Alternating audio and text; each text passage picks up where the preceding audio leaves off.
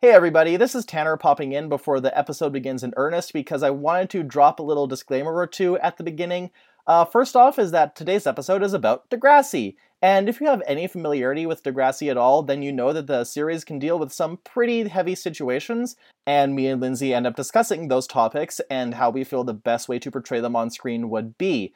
So I just wanted to give some quick content and trigger warnings for the topics of drug addiction, eating disorders, body image, and blood donations.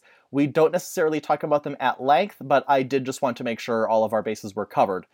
On a lighter note, this is also the first episode we've ever recorded where we exist in the same room space as each other because Lindsay is back in town. So that's really great, but it is also the first time we've ever recorded in this environment, so if the sound sounds a bit off, that's like that's the situation we're in. And I tried my best. I think it's fine, but it's a different quality from what we're used to putting out, and we're working on seeing how we want to roll with this going forward. Um, but yeah, that's pretty much all I needed to say, so enjoy the episode.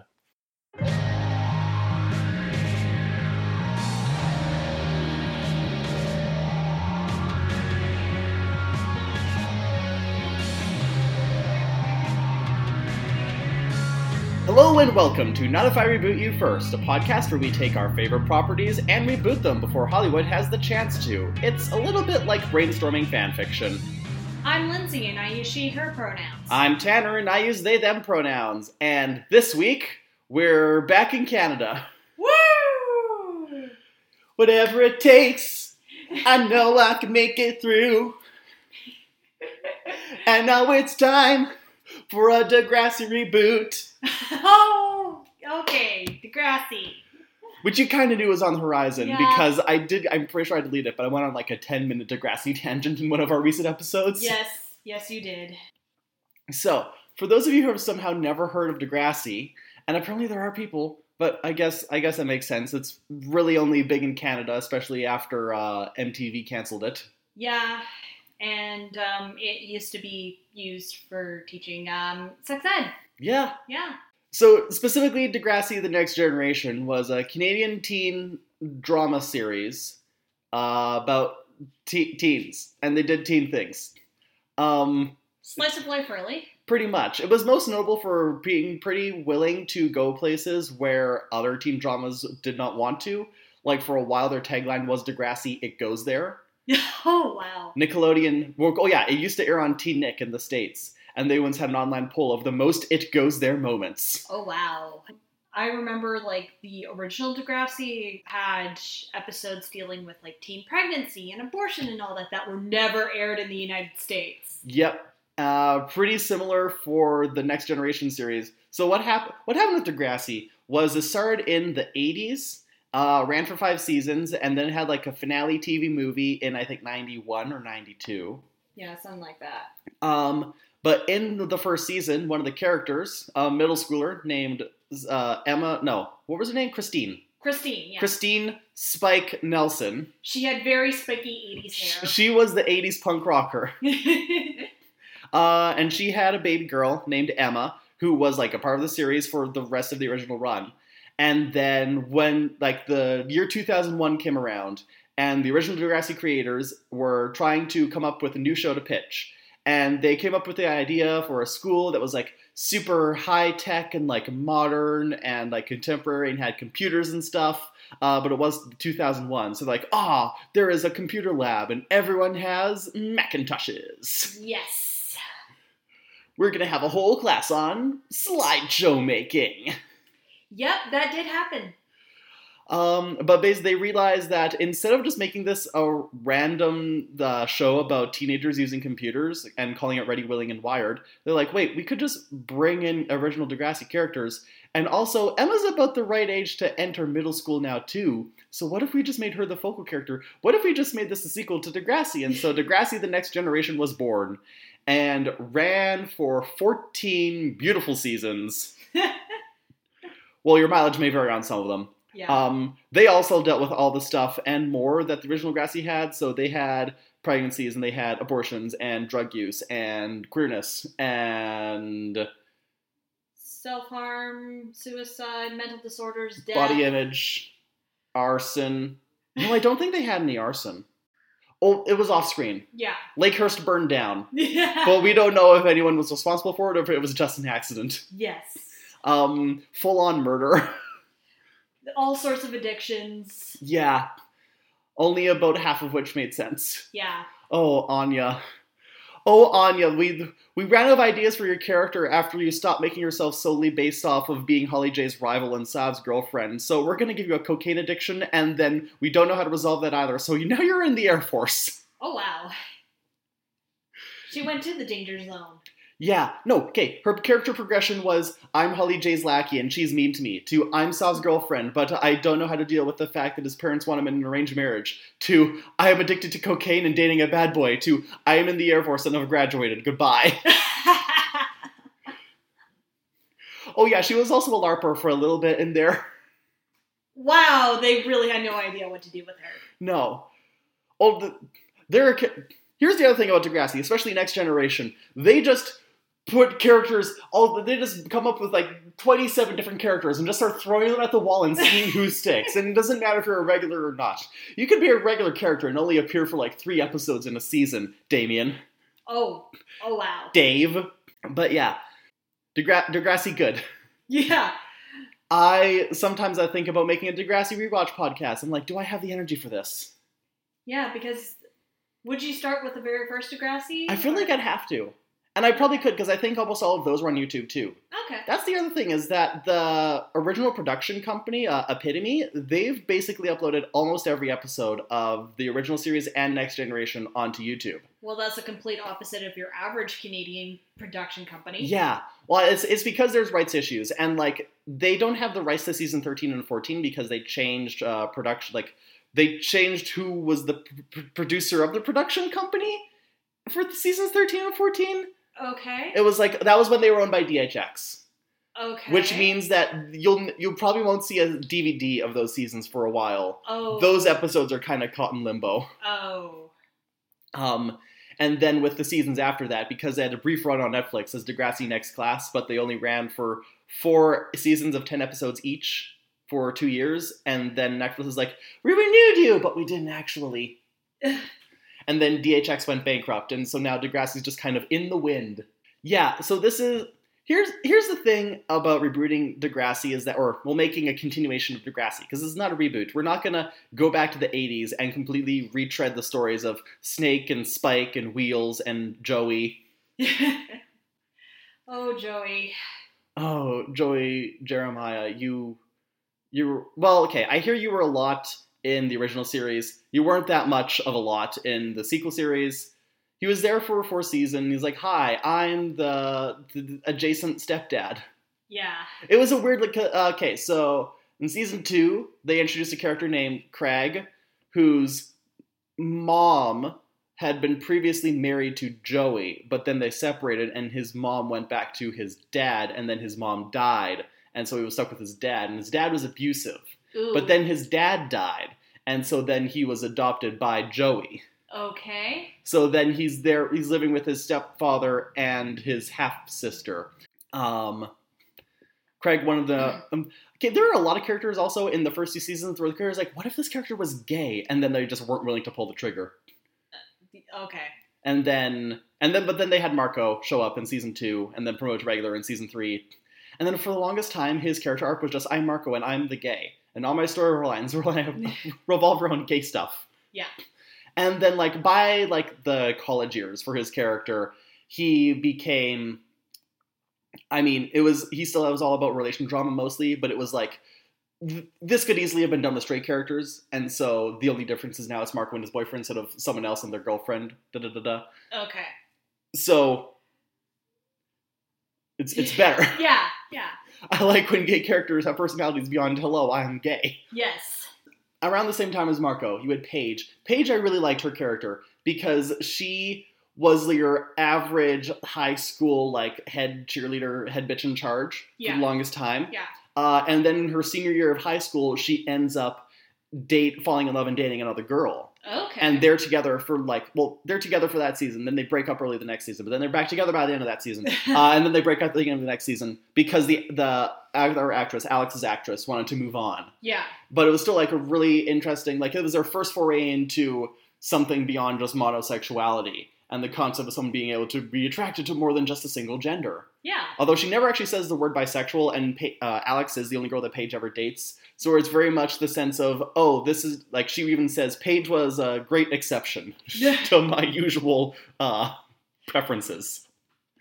Um, and then they had Riley, and it was like if Marco was the sassy gay, then Riley's the straight gay, and he's like, oh, I want to play football, but I can't play football because I'm gay. I'm gonna have to get myself cured of the gay. And then his uh, brief love interest Fiona's like, Riley, you can't cure gay, and Riley says, well, too bad you can't cure a bitch either. Oh, wow. but then again, teenagers. Teenagers. These are all teens. Also, most of them are played by teens. Yeah. Uh, Degrassi does this great thing where they cast they cast characters at the age that the like they cast actors at the age that the characters are, um, but then they have a weird time dilation going on where most school years last two plus years because each season is a semester. Okay. Yeah. And then when a character joins early enough and everything just gets compounded, you get situations where like someone's 15 and playing a 15 year old, but then by the time they graduate, by the time the 18 year old character graduates, the actor is like 22. the creator of the entire Degrassi franchise, Linda Schuyler, has Yes. been involved since the beginning. Oh yeah, Yeah, so she's very used to it. she you ev- like sometimes there's people who would like they were involved in the first two seasons, but they still get blamed or like credited for every single thing. No, Linda Schuyler, you really can blame and credit for everything that goes right and wrong. Yeah. And she seems like a very responsible person too. Yeah, Um, I I am not that familiar with Degrassi aside from like individual episodes that I've watched, but I have listened to an episode of um, was it Canadaland? uh, yeah, I think it was before the spin-off of Oppo because Jen Gerson was uh, I think one of the people interviewing her. Um, it was for like a special Degrassi thing, along with some of the arts people. They went into like uh, what was the impetus for the creation of the series, how they handled the early stuff because they had to like pick up the kids from Oh, school. yeah. so Schuyler had like a van and all that, and it was a bit weird, but hey, it worked out in the end. Yeah. I mean, usually productions start near the end of the school year and wrapped up uh, before the next school year started. so usually, like, it was during the summer, which then, of course, it does result in things like, oh, it's the alleged uh, Christmas or Halloween episode, but there's no snow on the ground. Um, I think the only time there was ever something close to an exception was season seven, which, like, because of some production weirdness, it started production at, like, the season took place and started production in the middle of January. Okay. So, like, okay, maybe not, but like, I don't know the exact time I started production, but they, it was a winter month and there was snow on the ground and people were wearing their toques and their jackets and everything. Oh wow. Yeah. I wonder if there was like if the teachers had gone on strike and they're just like, sweet. Thank you, unions. um, okay. Here, here's the first thing. We're, I mean, we kind of said, oh, we're going to give the queer characters more character, even though Degrassi's been kind of good with that. But also, um, Degrassi has this weird tendency, especially Next Generation, of taking the more um, non-feminine girl characters and making them feminine by the end. Oh, Like yeah. J- when Jane shows up, she's all like punk rock, combat boots, pants and jeans and leather, and joining the football team. yeah. And by the end, she's wearing dresses and skirts and is like the headliner for a band. And it's still a rock band, but like it's a lot more feminine thing than what she originally was. Yeah. And like the other big example was Grace from like near the end of the series, where again she was introduced to very similarly like punk and piercings and dyed hair, and she's a hacker and all that kind of stuff. And then again, she's wearing like dresses and skirts and like being all about finding love near the end of it. She was also she's also the biggest. I mean, actually, I would I would even say the only exam- big example of queer baiting in the Oh. show because again, like she's she's butch, she's pretty butch, yeah. and sh- she gained a very close friendship with Zoe, a character who realized she was a lesbian near the end of season fourteen after she like befriended Grace okay. and like there was even season 14 ended with this um big big tv movie what it ends with tristan doing a slow-mo run across the beach to kiss his love interest miles. And that turns out to just be a dream sequence. But then they say oh no and then actually they have zoe do a slow motion kiss down the beach to kiss grace. And then zoe's like oh we'll talk about this when school starts. And then she leaves again Um, and then the whole next season is Zoe like trying to get together with Grace, and they even actually sleep together. And then like after that, Grace is like tearfully like, "I'm sorry, Zoe, but I'm tragically heterosexual, and I tried to be gay for you, but I just can't with the vagina." Okay. I mean, that's paraphrasing. Yeah. But yeah, and everyone was livid because what was the point of setting all that stuff up just to have Grace be like, sorry, I got a case of the not gays? yeah. And Zoe does get a love interest. Her name's Rasha, and she's very good. And people love Zoe and Rasha together. But we're like, okay, but we could have had fucking Zoe and Grace together. Yeah. We could have had three entire lesbians instead of just two. Yeah. So uh, more lesbians. More lesbians, more character characters existing at the same time. Because that was the other thing. Was like those last seasons were pretty much the only time where I mean, okay, no, I guess Marco and Paige were also contemporaries, but people like to forget about Paige because she was only with Alex for like a year and a half altogether. Okay. Like they weren't together at all in season six, but there are a lot of scenes where Alex and Paige are like, "Oh, our relationship," and then Alex is like, "Look, Paige, I have a great new girlfriend who's better than you," and Paige is like, "Well, fine, then I'm gonna find a new boyfriend who's better than you," and now we're gonna like yell at each other over a family dinner, and my parents are gonna be like, "Why are all of our kids queer?" Because Paige's brother also dated Marco, but also teenagers. also teenagers. they just got into college, which means they're actually worse. yes. Like we were we seem to be the exception when it comes to like from what I understand about like teen relationship drama because my dad talks about uh, all of his coworkers who had teenagers about roughly the same time that Ryan and I were teenagers, and they had boyfriends and girlfriends and drama and all going out and partying late at night and having to show up to the principal's office to talk about a suspension or two. Ryan and I were fucking shut-ins.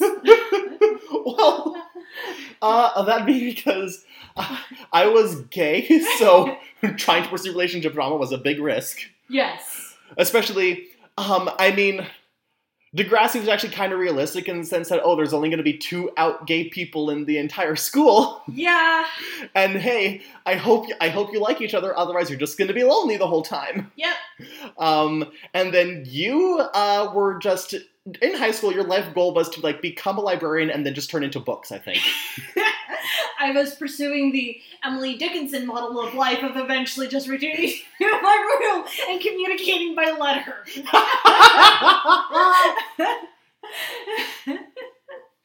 uh, and then Ryan had all this other stuff going on. yeah.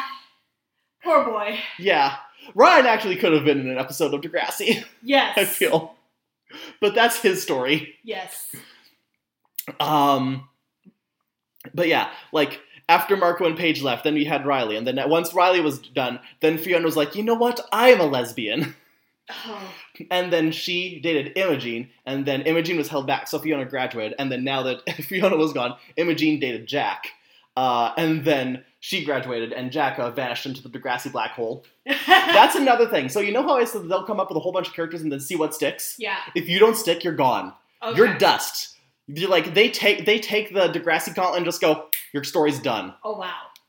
But at the same time, I'm I'm picturing Degrassi as being one of those bigger schools, like not like us. Like we had like how many people graduated with this? Uh, I think I mean our school population was about a thousand, so just law of averages, it was probably about two fifty. Yeah, and like I'm assuming that Degrassi is in Toronto, and having known people who live in bigger cities like Toronto, Montreal, and all that, they can have schools of like over couple like their graduating class is about 500. Yeah, and also like their rival school Lakehurst did burn down between season six and seven, and all the Lakehurst students joined Degrassi, which means that, and as far as we know, Lakehurst was never rebuilt. Oh, wow. So Degrassi now basically has uh, uh, probably around twice as many feeder schools as the other schools do now. yeah, And just if you follow the evolution of the school, they've clearly done remodeling and expansions on it. Yeah. So they, they can fit people. Yeah. I'm So- pretty sure they have a third floor. Oh yeah, probably. So we're probably talking about a population of about 3,000. three thousand at least. So yeah, you're you are going to lose track of people. Yeah. And like some of them make sense. Like if you don't want to be const, you, if you don't want Leia to constantly be lying about knowing Pete Wentz, Yeah. you're not going to associate with her. Yeah. Pete Wentz, who did appear in the in the season eight finale movie Degrassi Goes to Hollywood. Oh my god. Um. So anyway. Anyways, so the thing about Degrassi is that it, like like you said, it is just kind of a slice of life show, and the only thing that really defines it is the fact that they're willing to go places that other teen shows aren't. Yeah. And like I said, they have a very large cast. They will rotate characters in and out of episodes as they see fit. Yeah. Like their greatest seasons. uh, Sorry, I'm back to gushing, but I, I gotta give context for how important Degrassi is to me. You're valid. I know, bitch, I might be. um, but so from seasons 10 to 14, or no, season 10, 10, 11, 12, and I think 13, and then a bit of 14. yeah. The, those were the MTV seasons, and they had a telenovela format, Oh, which meant that they did five episodes a week, okay. and almost every episode was a two-parter. okay. And that meant that even if you didn't see certain characters for like 10 episodes, you know, knew that their stories were still going to happen. Yeah. And like also, their stories are happening even when you don't see them. okay. And one thing I would like if, for the revival Degrassi, if it comes to fruition, is that they acknowledge stuff happening behind the black. yeah. Um, mainly because one of the biggest weird things about Degrassi, there's a lot of characters who have siblings. Yeah. Imagine that, people with siblings. Um, but usually, as soon as characters graduate, they're gone. They're in the wind. Yeah. And so then something major might happen to the sibling, like their parents get divorced, or they're broken up with, or they get cancer, or they have get pregnant, or they have a miscarriage. This all happened to Claire, Oh my god. and her sister Darcy never once showed up. Yeah, that's not. That doesn't. Uh, unless like there's been like a major problem that the older sibling has had with the family. Like, I would be there. I would be there if something happened. Yeah, and it's like, and I could understand, like, even just throwing lines like, "Oh, they, they like they're gonna be here next week," and then the next time you see that character, it's like, "Yeah, they were able to visit for the weekend. They had to go back, but I was glad I got to see them again." Yeah. And so, like, even just kind of acknowledging, hey, you know, remember the rest of my family? They're Yeah. real. Yeah, you could even have like phone calls or text messages. Like, do the whole like someone's texting and then you see like the text. Yeah. Did the split screen. They thing. they kind of did that. They tried to do that with the Twitter, Yeah. where like they, they used to have all have character Twitters. Well, first they all had character blogs Okay. because it was the year 2001, Yeah. and they all had character blogs on the Nickelodeon website Yep. because they're. I'll give Gr- Gr- Degrassi credit. They've always been like had their finger on the pulse of like social media and what it means to teens. Yeah. Like other other shows are trying to play catch up, but Degrassi's like, no, we know exactly what's going on and how this works. Yeah. Probably because you know they have actual teen actors. Yeah, they all had character blogs, and then they had character Twitters, and like there was one like Claire had one tweet like four years after Darcy left, and it's like I heard from Darcy again. It was nice to hear from her for once. So it's like maybe Darcy did just abandon the family. Yeah. She, she she left for like uh like a trip to Africa to help build homes for people, and then I guess she just stayed there forever. Okay. Great on her, I guess. Like oh my, my sister's dying, whatever. Oh. I got houses to build. I recognize this probably because the actors are busy. Yeah. But even like that's why we you should drop lines like, yeah, they're coming on the weekend. Weekend happens. There's no episode on the weekend, and then after the weekend, yeah, I saw them on the weekend. Yeah. On that note, I do have to give a shout out to Chloe Rose, who plays Katie Matlin, who has always been available whenever something happens to her sister Maya. Okay, that's good. Also, I, d- I made some spreadsheets, Okay. Christina, breaking down the percentages of people's grades. and then finding like on average you have 9% of the cast are in grade 9 and then 18% are in grade 10 yeah. 11% are in grade 11 and then 29% are in grade 12 and then there's another 9% for staff and alumni each.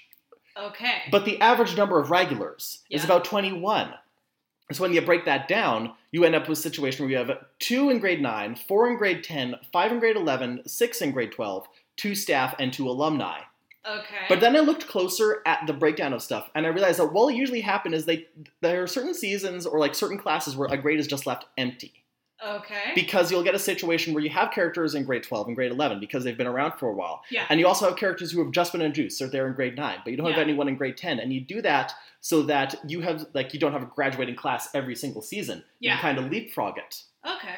And then I remember, well, of course, we're starting from revival. We don't Yeah. want to introduce characters just to have them graduate at the end of the season. Yeah. So my final breakdown, and I also looked at the original cast numbers. so my final breakdown suggestion would be six in grade nine, six in grade ten, and then three staff regulars Okay. for a star, star level of fifteen. Yeah. And then we just do what Degrassi did, where it's like when we need a niche filled, we introduce that character. Or if we have a recurring character that the audience really responds to, we promote them to regular. Yeah. And we just, as we go on, we insert the characters as needed. Yeah. And then if we find we're in a situation where like we have a whole bunch of people in grades 11 and 12 and 9, but only one character in grade 10, then we hold some people back. okay. It's it's easy. You just say, "Oh, I was really terrible at biology," or "Oh, I got a concussion." Anyways, the other thing I was thinking, the the big connections to the original series when Next Generation came around. Yes. They had Emma, who Yeah. was the child Um, from the original yeah. series. Yeah. The first episode was called Mother and Child Reunion. And then you had her mother, Christine, who for some reason was not a regular character until season three. Okay. But she was also a regular character from season three until seven, and then after seven, like that's when Emma went to college and wasn't Yeah. his major character anymore. So like that made sense at least. Yeah. And she still made guest appearances when it was relevant. Yeah. You know, like when Emma got married to Spinner, which we want to pretend didn't happen, but the anniversary episode came around. Like, no, no, they still got married, and we're like, why? They exchanged three lines in their entire run together. I don't know. Maybe they got to know each other uh, in No, university. no, that is incorrect. Oh, they did go to university together. They did not go to Spinner. Did not go to university at all. He didn't even get into cop school. Oh. You- oh. So here's what happened in the season nine finale movie, Degrassi Takes Manhattan. Okay. Emma returns from university for the summer Yeah. and is looking for a summer job, and so she gets hired by Spinner. Uh, Spinner was going to be spending the summer with his girlfriend Jane, but then he found out that Jane had cheated on him with Declan, so he broke up with her. Okay. And then while he was drowning his sorrows, Emma burned down the restaurant that he owned. Oh, I remember that because she was fucking around with the panini machine. exactly. With that, he said, "Don't fuck around with the panini machine." Yeah. Goddamn Degrassi. So I guess so. There was some arson, but it was accidental. Yeah. Um, and so then they were both down in the dumps. And so in order to like cheer them up, their mutual best friends, Manny and Jay, who are also dating, also say what you want about Jay, but Jay became a very good boy by the end, even though he was an absolute asshole at the beginning. Okay. Jay went through leaps and bounds of character development, That's good. dri- driven purely by his love for Manny and how much he cares about Manny. Okay. So they take them to Niagara Falls, like we're gonna have a fun time gambling and have a guest star spot by Mary Murphy Okay. from So Can Dance. Yeah. And then they get drunk married in the Niagara Falls casino. oh my god. And then they're like, well, we don't even know each other that well, so we better get divorced. And then they meet with the divorce lawyer, who's played by Colin Mochrie. Oh my god. And so they're looking at the documents like, I guess if we sign these, we won't be married anymore. And then Spinner's like, I can support you. and then they go to the parents like, so we're married now. Oh. And then they have like a real wedding at the beach. okay. And then this is intercut with like Jane racing back, like, stop Spinner. But then she sees how happy he is with Emma, and she's like, I accept this. And then Liberty shows back after like not being there for a season and a half, and she's like, "So what's going on?" Oh, uh, Spinner and Emma got married, and she's like, "Okay." oh. Well, I never really liked either of you, so Okay. Emma, I was only friends with you in college because you forced us all to room together because you have anxiety issues. oh. Okay. well, uh, no, no, she didn't have anxiety issues. Emma, Emma Nelson was actually kind of a bitch. Oh. She's kind of a terrible friend. And Oh, okay. I'm not fond of her. Oh. Okay. Anyways, the connections between Next Generation and Original So you had Emma, you had her mom Christine, and you also had Snake. Yeah. That's not his legal name. His legal name is Archie. Yeah. I don't even know how he got the nickname Snake. Me neither. Because it's not like he was like an untrustworthy person or other. He's actually the nicest boy. Yeah. I don't know. Maybe there was like a tattoo or something. No, I don't think so. I think maybe Escape from New York was really big that year. Yeah. he went from the computer science teacher to the principal Yeah. by the MTV season. And he might still be the principal when the revival comes around. Okay. Like I can't see a reason for him retiring. Yeah. I, I when I was like planning for this, I briefly looked into what other people had thought of for like revival fix, and most of them just killed him. oh. Well, also, like you could just have him move to a different school because that does happen. You- That- Yeah. True, but the reason you want to keep the Snake and Christine around, not necessarily Emma, but keep Snake and Christine around, is because Snake and Christine had a son. Oh. And if we were to start production of this revival as soon as possible, Okay. plus like just factor in some of the time dilation, Yeah. that son is around the age that he can start at Degrassi. Okay. And so they do at least need to be in the same city or be dead. But it's, So- I think it makes sense to ha- keep Snake as the principal. Okay. And then Jack can be Jack Simpson can be the focal character, much how Emma was the focal character in the initial seasons. Okay. Before everyone realized there were other characters they cared about more, Yeah. like mainly the Paige, Marco, Ashley unit. Okay. Other alumni, we can have Marco show up again. Yeah. Marco was one of the only characters from season seven that showed up after season eight. And then Marco shows up again for a guest spot in season nine, Okay. where he's a student teacher. And of course, he shows up again in the alumni episode because there would be a ride if he didn't show up in the alumni episode. Um, but the point being that Marco could easily show up and be a teacher, okay. much like in the same way how Snake was just a random teacher, and then the one of the teachers from the original series, Raditch, was now the principal okay. in the next generation at the beginning. Then he got fired because he was bad at handling with school shootings, and so then uh, Daphne Hatzilakos got promoted from science teacher to principal. Thank you. Yeah. Uh, and then she left to take care of her ailing mother in Regina. The only mention of Regina in the entire Degrassi franchise. Look, we take our mentions wherever we can get. Like the one time that we got blown up by uh, Marvel Comics. Oh yeah, great job, Alpha Flight. Ah, Um. Anyways, and then say so. If we keep Snake's principal for the beginning of Yeah. this, and then we can have Marco as a teacher, and then also I want to bring back Holly J as like the guidance counselor. okay. Because Holly J was another character who went through leaps and bounds of character development. Yeah. And I like her, but I think also in general, she's much more liked by the fandom Yeah. than a lot of other people who went through character development stuff. Okay. Because you see you see it all go down. Yeah. She starts basically as the alpha bitch. Alpha bitch so powerful that she scares Paige, who has already graduated when she comes to Degrassi. Oh. Part of this is because she's the younger sister of Heather Sinclair. Okay. And Heather Sinclair was a character who you never saw, yeah. but everyone knew about her just her deeds, her Oh. dark deeds. oh. and was always talking about, oh god, did you hear about what Heather Sinclair did? Oh my gosh. Um, So she was like the Heather um Heather Chandler. basic, like that's the exact inspiration. okay. And like they tried to like recapture that magic uh, in the later seasons with Heather Paulette, but she's only mentioned like three times, and then again like discard. Yeah. It didn't work. It Yeah. didn't have the same vibe as Heather Sinclair. Yeah. Um, but yeah, so like there was a short where Paige and Holly J get into a fight. Mm-hmm. Paige Paige has recently graduated high school. Holly J is in I think grade ten. Okay. Holly J frightens Paige so much that Paige declares her the devil's child and flees. Oh. And then Holly J's eyes glow red. Because sometimes the shorts were just like that. Anyways, Holly J went through a lot, and I like her to show up to be the guidance counselor, mainly because that's the best role for her, I think, and also bring back Holly J. Yeah. Um, some other roles that. So another thing about Degrassi is that they always seem to have the same situation where they have a focal point female character who's like a young innocent ingenue yeah. who gets embroiled with a bad boy, and then briefly makes up with the bad boy to break date a nicer boy. Then something happens and they break up, and then she goes back to the bad boy by the end of it. And but then by that point, the bad boy has we assume he's softened up. Okay. So you had Emma and Sean, and then they didn't work out initially. So then Emma dated Peter, right? Oh no, first she dated Chris, then she dated Peter. But Peter was also a bad boy, and then she went back to Sean, and then they broke up, and then she married Spinner. Okay, whatever. Um, the more textbook one is Clare and Eli, who I despise as a couple Okay.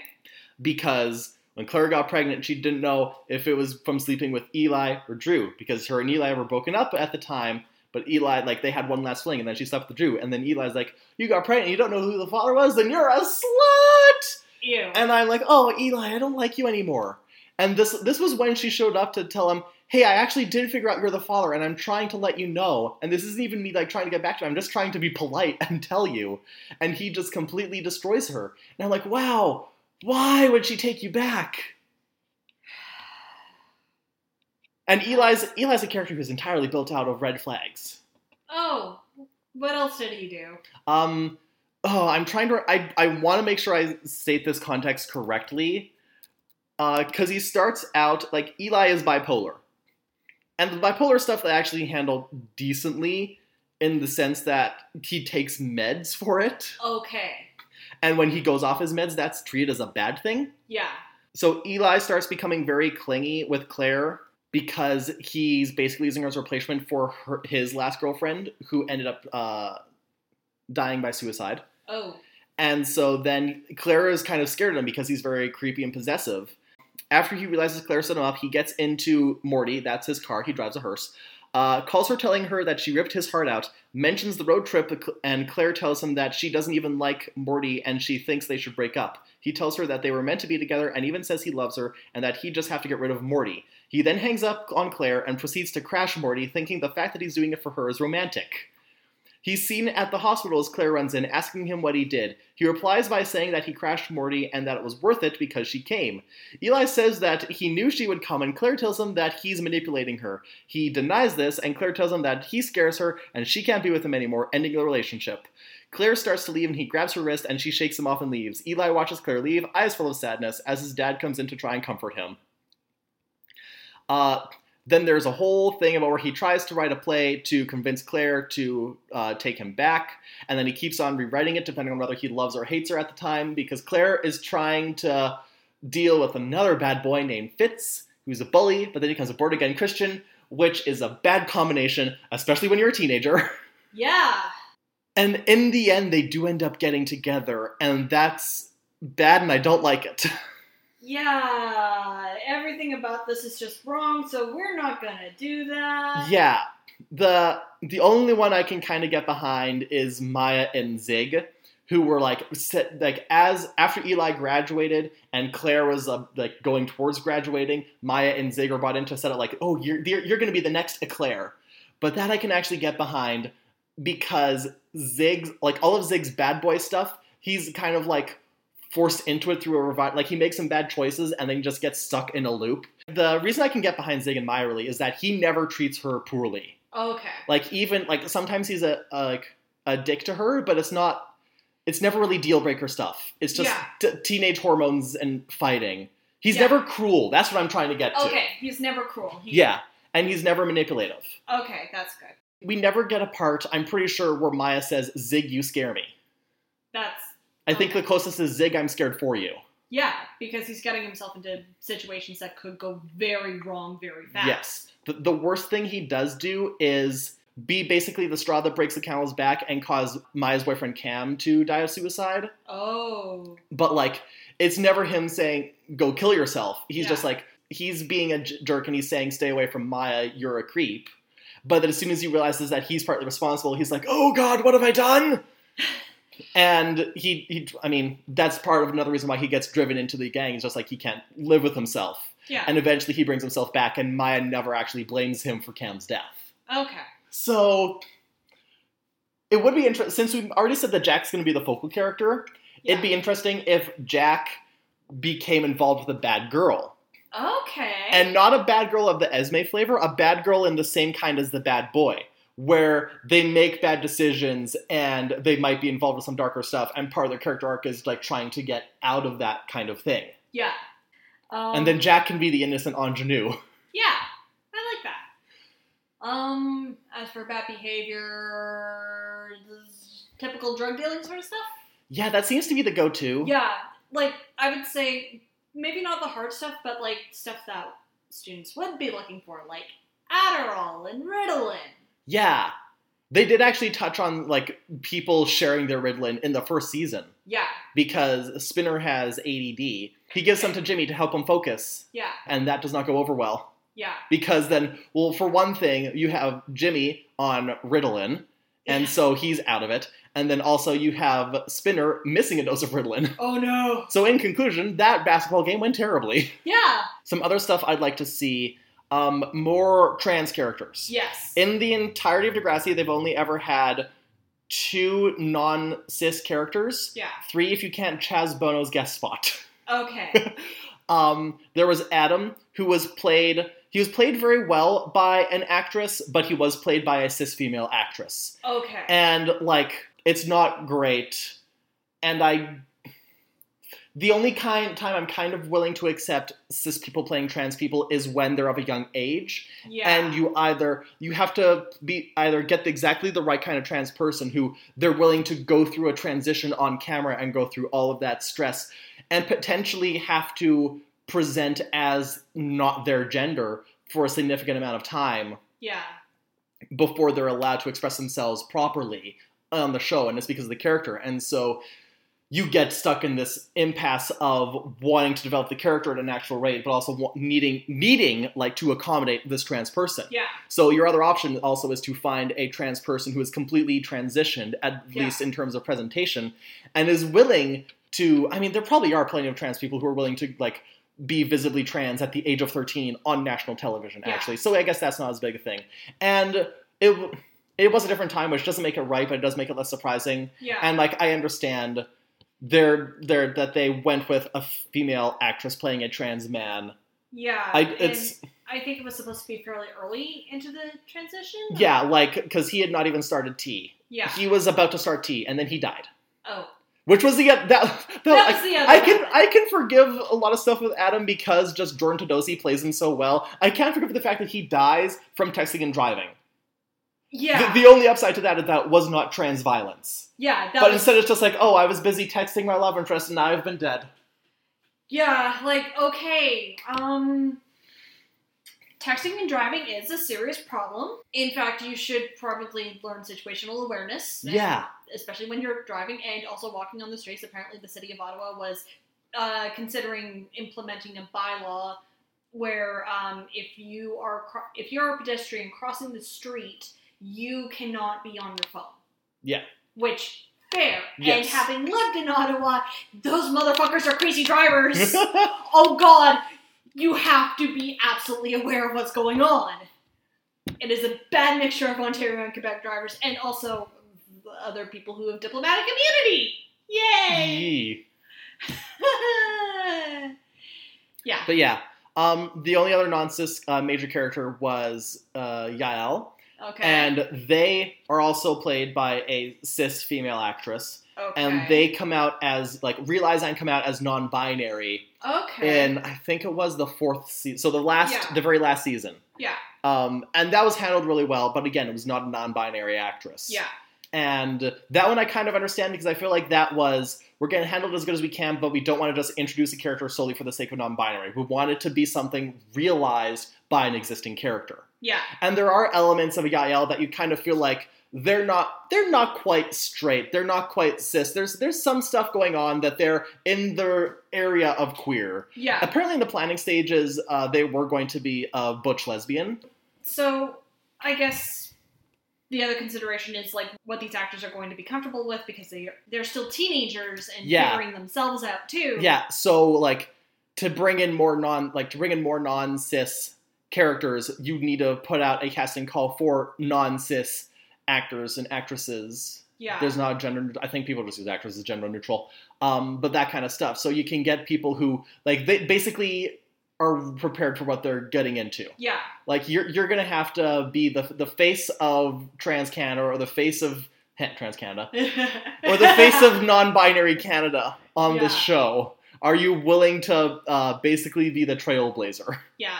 And also the writers, producers, and directors have to be very aware, like, don't push these these people too far. Yeah, like basically any plot that revolves around a significant, like significantly revolves around their gender stuff is gonna have to preface with like, "Are you okay with this? Are you okay with this development? Are you okay with this line?" Even. Yeah. Also, like, consult people, the actors, but also like people within various communities. Like, how do we handle this? Or, or what's your opinion on this? What's your opinion, etc., etc. ad nauseum. If we're going to talk about religious stuff, be like the Prince of Egypt, who consulted about 300 experts about Nice. Yeah, from the three major Abrahamic faiths and Egyptologists. Oh, um, awesome. Yeah, about like how to how to go about the Prince of Egypt, which is the story of Moses. Yeah, yeah.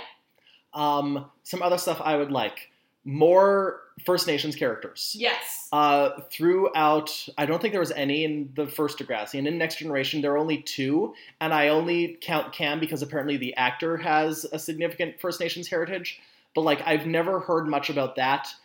Grace was like the primary First Nations character, and she well, like she was visibly First Nations because Okay. like her last name was Cardinal, and her mother was played by First Nations actress as well, and like was all like they had some stuff in when we see her house, we see some stuff that is clearly First Nations paraphernalia. Yeah.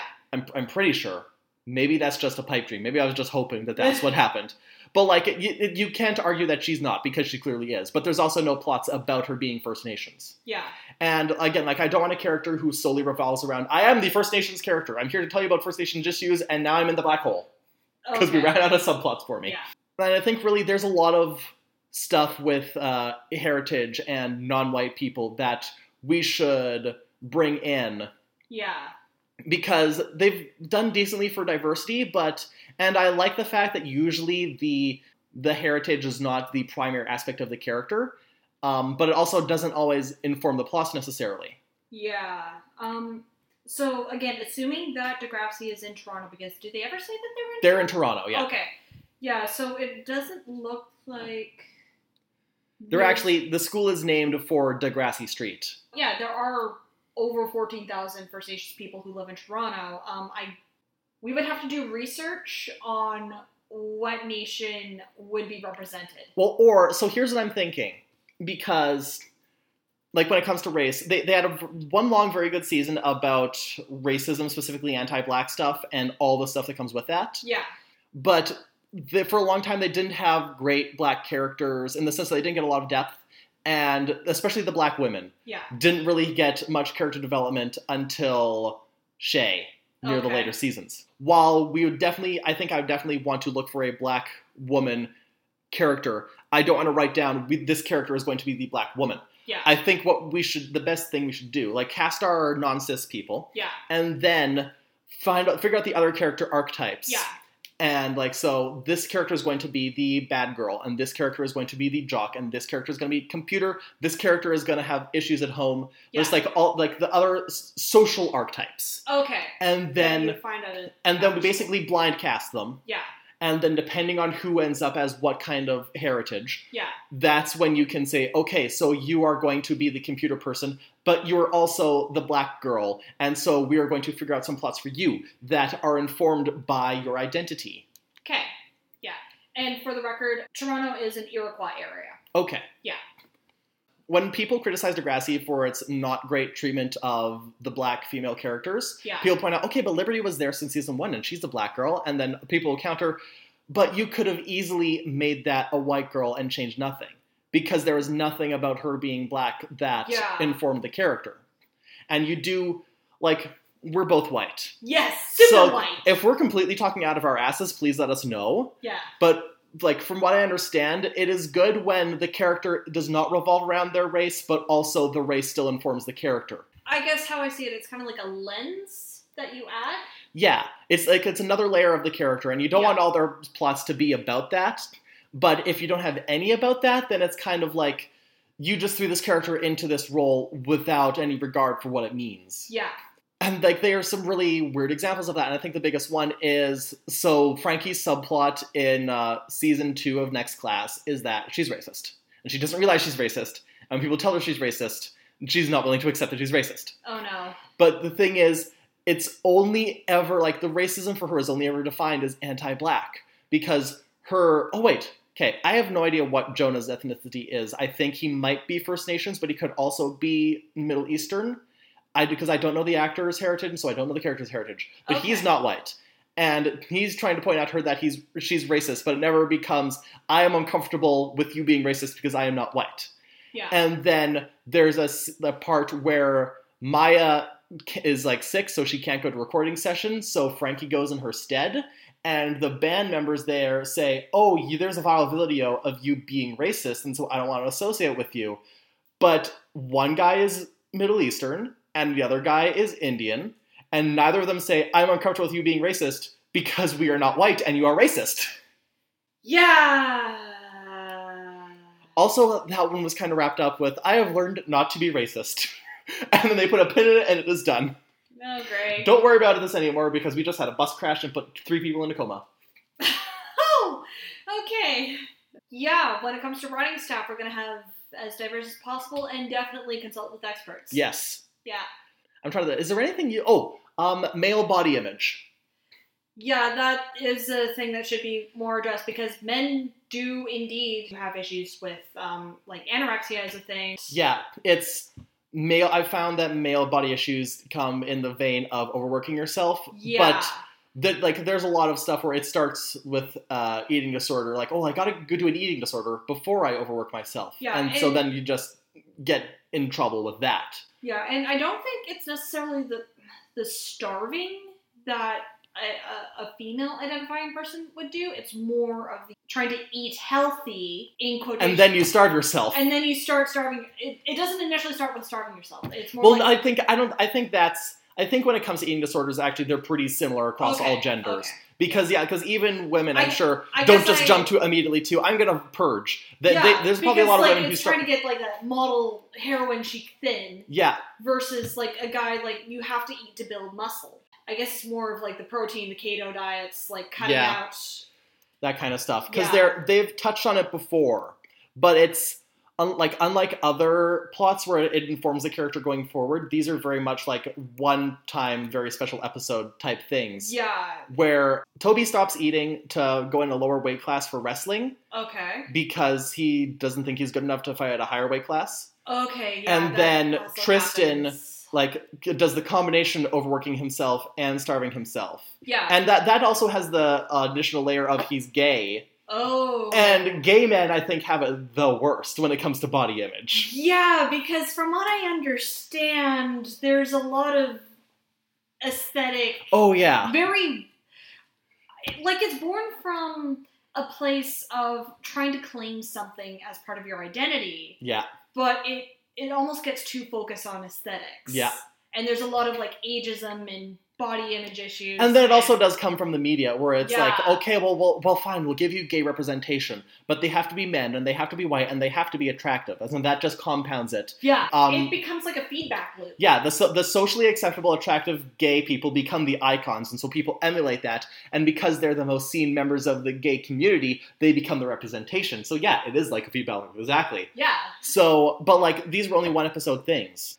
And the other thing that kind of sucks with Tristan, and it's kind of out of our hands, but uh, the actor ended up losing a lot of weight between season 12 and 13 anyways. Yeah. So by the, like near the end of his character stuff, he does look like a more like the the usual Yeah. gay, the usual sassy gay, Yeah. thin twink, all, That all that kind of stuff. stuff. Yeah. And I would never tell a character you're not allowed to get fit for the Yeah. sake of your character. Yeah. But I think like if that should happen, the body image should still reflect. I I've, I don't think I've ever actually been overweight, but I've been heavier before, Yeah. and I've worked on my eating habits and my exercise habits to become lighter. But even when you start dropping weight and you reach a more socially standardized, acceptable body weight, that voice in your head is still saying not good enough Yeah. and, or even like not necessarily that, but like every time people commented on how good I looked, I just felt this thing like, oh, do you mean I didn't look good before? Yeah. And then I'd eat cookies out of spite, yeah. which is a weird coping mechanism. Yeah, and we also have to be careful, like, to remember that, like, it's not bad if you do want to get into a certain body shape out of health reasons, like genuine health reasons. Yeah. Well, even beyond that, I feel like everyone has a body type that they're more comfortable with. Yeah. Uh, and, like, being a bigger person, like, there shouldn't be shame about that. Yeah. But if you're a bigger person who does want to, say, get to something that's a bit more healthy, in quotation marks, and like there's different bodies for different types of sports. Exactly. It, again, we're at the high school, a lot of people do sports. National Geographic, um, you can look this up online, they did a spread of all sorts of different athletes, uh, Olympic level athletes, and all the different body types that they had and not just like Olympic sports. I think they had like a sumo wrestler there, and they had a couple archers and all that sort of stuff. Jockeys, again, different heights, different weights, because there's different requirements for what you're going to do. And also, like, when it comes to muscle, you don't always see the visible muscle. Like Yeah. professional weightlifters, Yeah, they usually look like big guys. Well, they they, they are big Yeah. guys and big women. And so, actually, it'd be interesting if at the, the tender age of 15, someone saying, My goal is to become a professional weightlifter, Yeah. But um, and they stick with it pretty much the whole time. And also, one last note on body stuff is that The Biggest Loser, which is a terrible, terrible show Oh, that God. no one should watch, Yeah. but it did demonstrate that you can be eating the healthiest diet you can. And I'm talking, I'm not talking fad diet where like all you eat is kale. I'm talking like actual balanced, healthy diet Yeah. and have lost weight and still be fat and still look Yeah. overweight, but you're also still healthy. Yeah. Health is more about how you feel. Yeah. Like, like, hey, listeners, do you feel like you're healthy right now? Then you're healthy. Yeah. Like honestly, like yeah, I look skinny. I look like how you're supposed to look when you're like five foot two. But honestly, like I do have um, this weird feeling in my stomach all the time. I need to go to a doctor to figure out like if this is a diet thing or if it's bad gut bacteria. Mm. Yeah. Um, but yeah, in conclusion, Yeah. in, we've done it. We've broken body image down to its bare essentials. Um, so okay, I want to the taper this off on a more lighter note because Yeah. I think we hit all the kind of social stuff. yeah. But also, Degrassi is about high school, and while you might have an episode dealing with heavy, heavy social stuff, you can also simultaneously have an episode about trying to win a competition to win concert tickets by being the person with your hand on the car the longest, or trying to win the Rube Goldberg machine competition. Science fairs and all that fun stuff. yes. So um, yeah, do do science fair or like uh, magazine subscription drives. I remember doing that. We used to have like. is that still a thing? I don't know. I cannot remember the last time a child Okay. came to my door telling me buy my coupon book. Cookies. Cookies. Yes. Yes. I feel like a lot of these things are actually more elementary school. Yeah. Um. But there, there's definitely still bake sales at high schools. yeah. Have an episode where the A plot is just like the two most A type characters are have competing uh, bake sale booths. Blood donations. I remember when blood. Blood Service- Drive, yes. Yeah. When Blood Service Canada came to the school and I apparently passed out, though I felt like I took a nap. I remember when I tried to help my friend by encouraging her and I caused her to pass out. Oh no.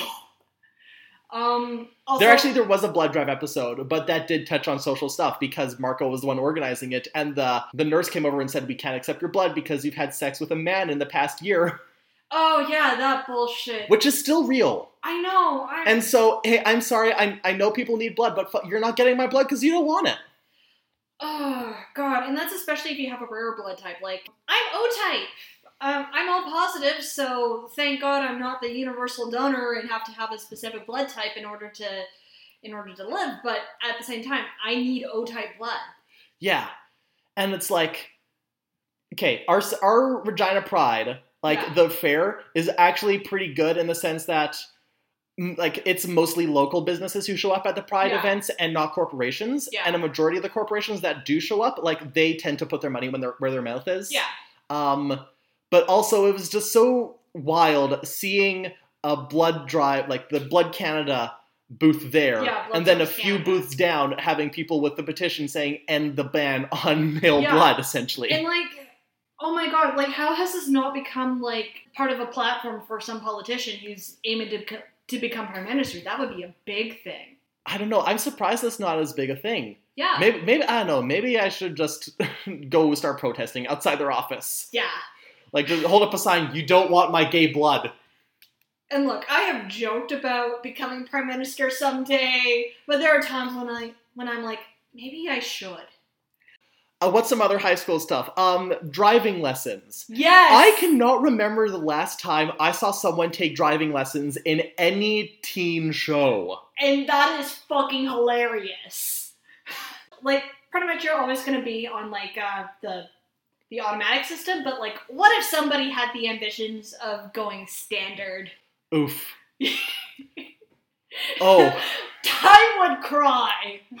What if? Okay, what if we have a character who their entire character is they're the car boy? Yes! We have the entire, like, just shout out to our friend Ty and all the gearheads An here. entire an entire episode about the car meetup hierarchy. Someone tries to start the civic club at school.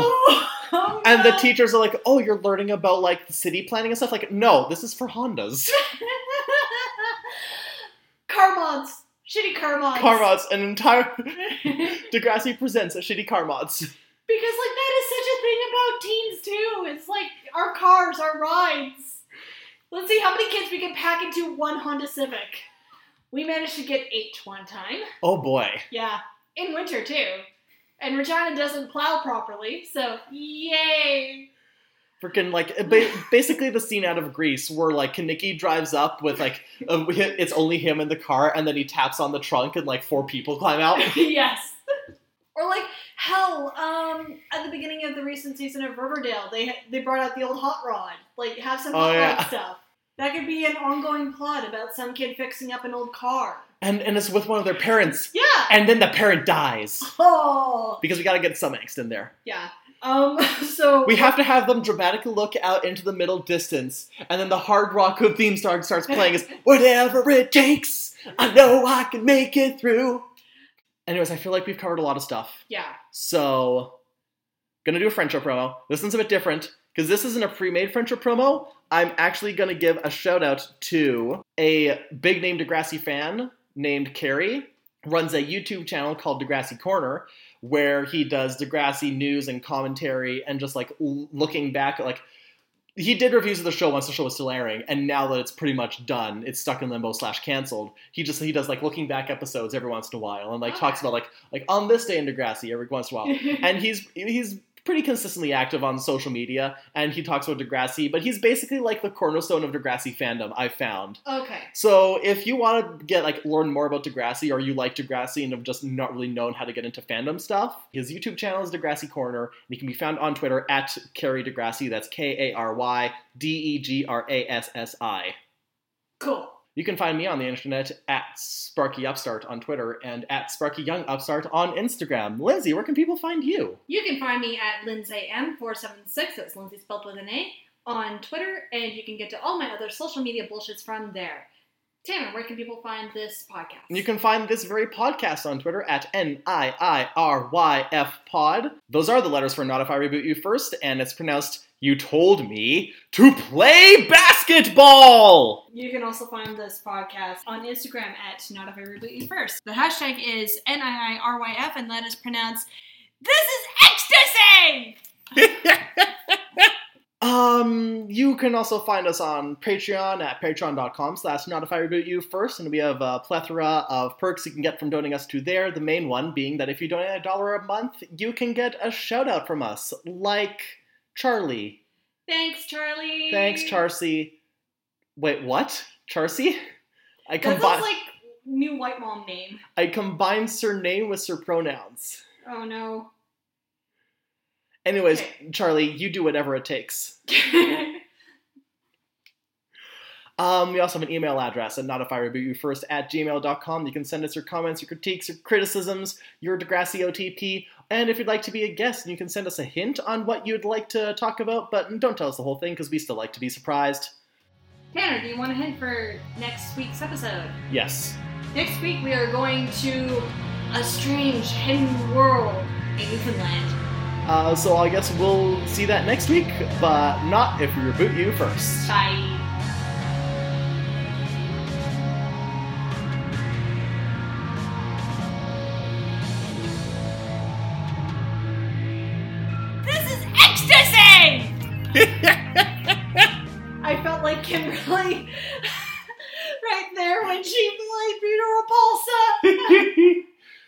Now the neighbors are going to be concerned about us instead of the other way around.